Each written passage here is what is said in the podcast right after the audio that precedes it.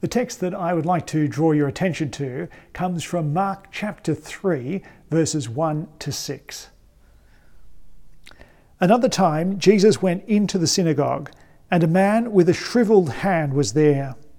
Some of them were looking for a reason to accuse Jesus, so they watched him closely to see if he would heal him on the Sabbath. Jesus said to the man with the shriveled hand, Stand up in front of everyone. Then Jesus asked them, Which is lawful on the Sabbath, to do good or to do evil, to save life or to kill? But they remained silent.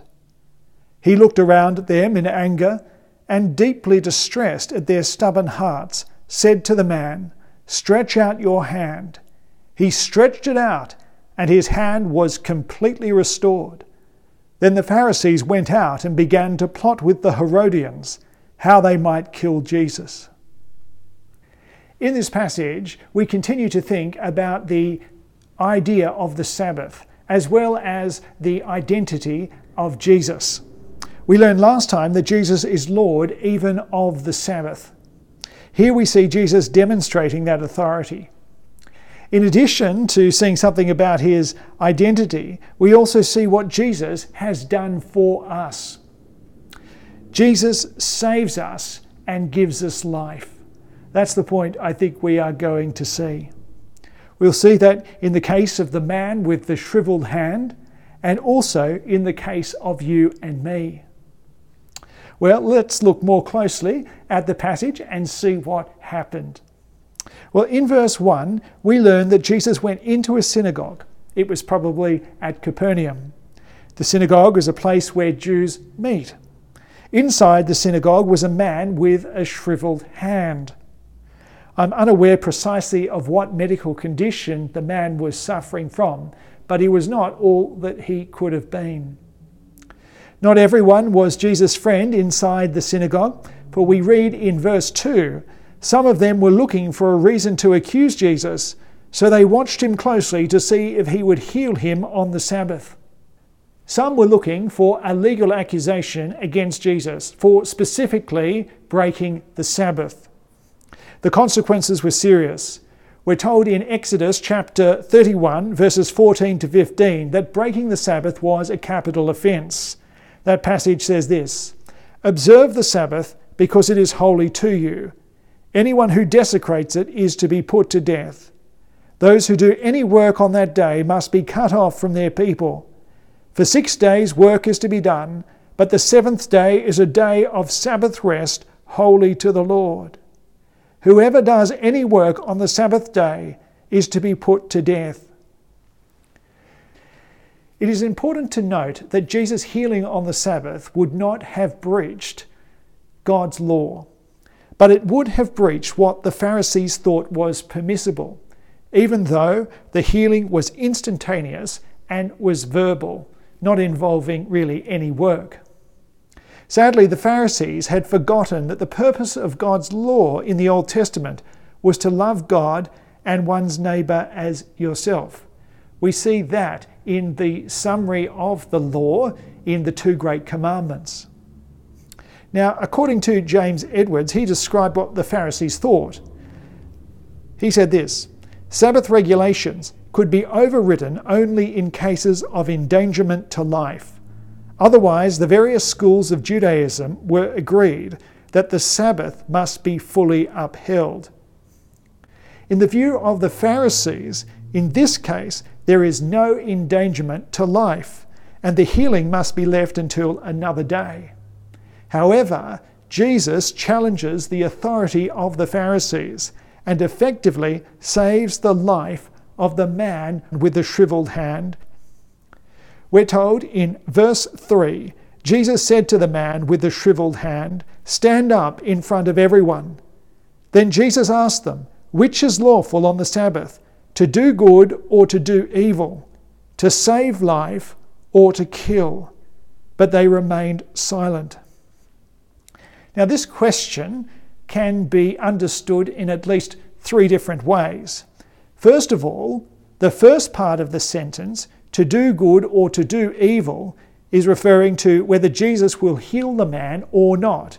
If he does, it is good. If he doesn't, it's evil. The second part of the sentence refers to whether the Pharisees will seek to kill Jesus or not on the Sabbath. That's the first understanding of this question. The second way to understand this question is this by healing the man, Jesus is doing good, which is equivalent to saving life. The Pharisees, on the other hand, are considering doing evil, which is killing, and it would be in this case of Jesus. That's the second way to understand this question. The third way to understand this question is this by healing the man, Jesus is doing good. This goodness is equivalent to saving life. By not healing the man, that is evil and is equivalent to killing. I've gone with the third view, but I understand that there could be some overlap between the views. This is the view of Peter Bolt. He goes with this third view as well. He said this To heal the man is to do good, in fact, to save a life. Whereas to leave the man unhealed is to do evil, in fact, to kill. Not to cure the man would be to leave the man in a state of death.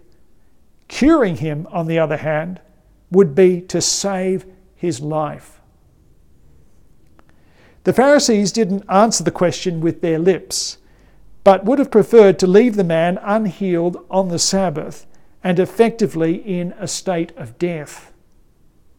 Jesus' response?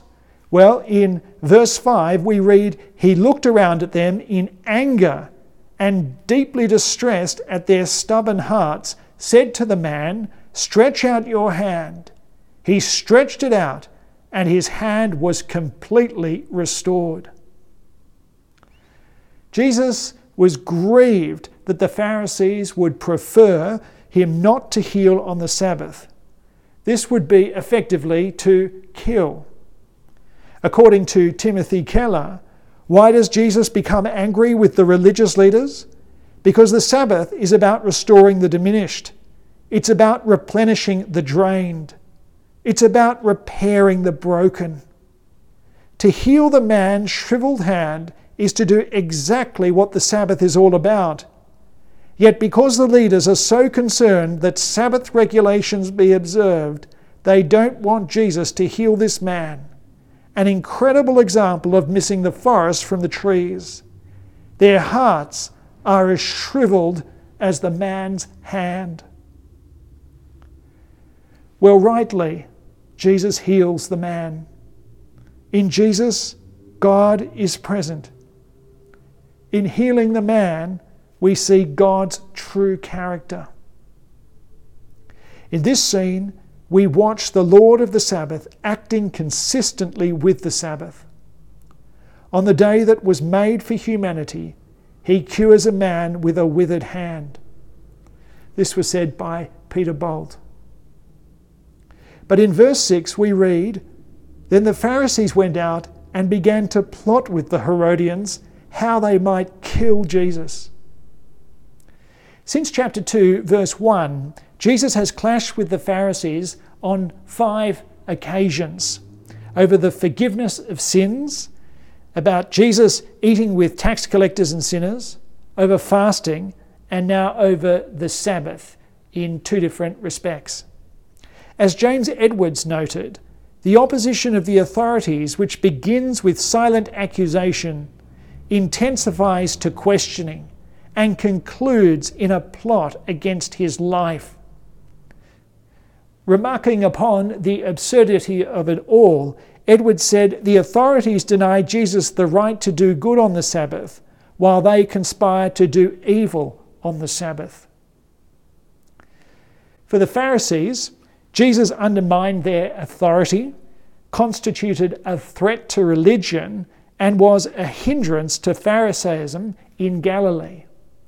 For the Herodians, of which we know little about, it is likely that they saw Jesus as a charismatic figure who would undermine the secure rule of Herod Antipas in the eyes of the Romans. There'd been popular uprisings before. According to Paul Barnett, the tetrarch, that is Herod Antipas, needed a stable population in Galilee to impress his Roman masters that he was fit to keep ruling. Well, whatever the reasoning, it was through the hardness of heart of the Pharisees and of the Herodians that they planned for Jesus to be put to death. According to Peter Bolt, from this point on, their scheme to kill Jesus casts a dark shadow across the narrative or across the story, for it immediately raises the question of whether and how this intention will be realized.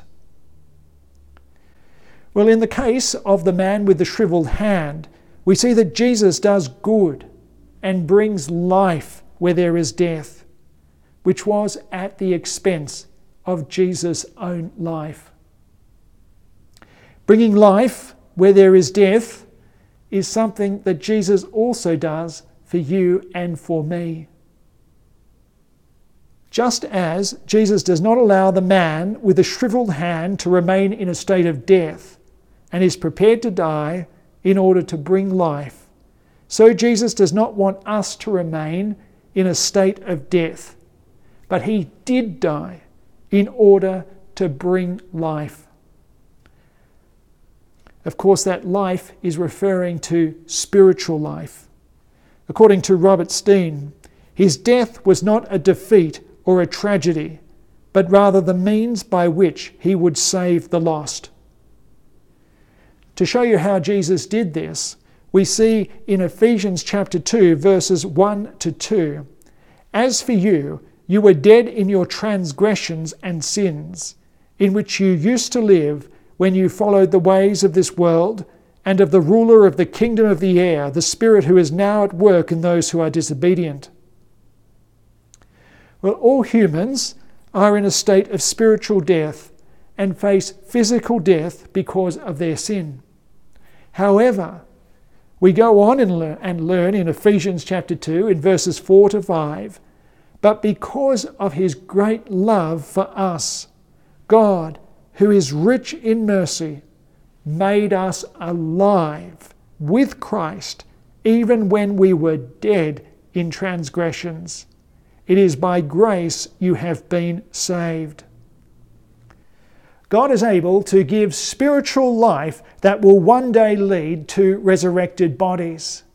We shift from a state of spiritual death and physical death to spiritual life and resurrected bodies. This happens the moment that we begin to follow Jesus. Our sins and our transgressions, they are forgiven. This is more wonderful news than even the healing of the man with the shriveled hand. It is for all humanity, provided that we follow Jesus. The alternative to following Jesus is to reject Jesus, like the Pharisees and the Herodians. God's wrath is upon those who do reject Jesus. That is God's word to us. The question I think that this passage puts to us is will we follow Jesus or reject him? Will you follow Jesus or will you reject him? Well, in this passage, Jesus clearly demonstrates that he is Lord even of the Sabbath, but also shows us that he saves life. He healed the man with the shriveled hand, and in so doing, saved his life. Jesus also saves us when we follow him. Let's pray. Dear Father, we praise you for your goodness and for your mercy. We thank you for sending your Son into the world to save us. Please enable us to respond to your grace and follow your Son. In Jesus' name we pray. Amen.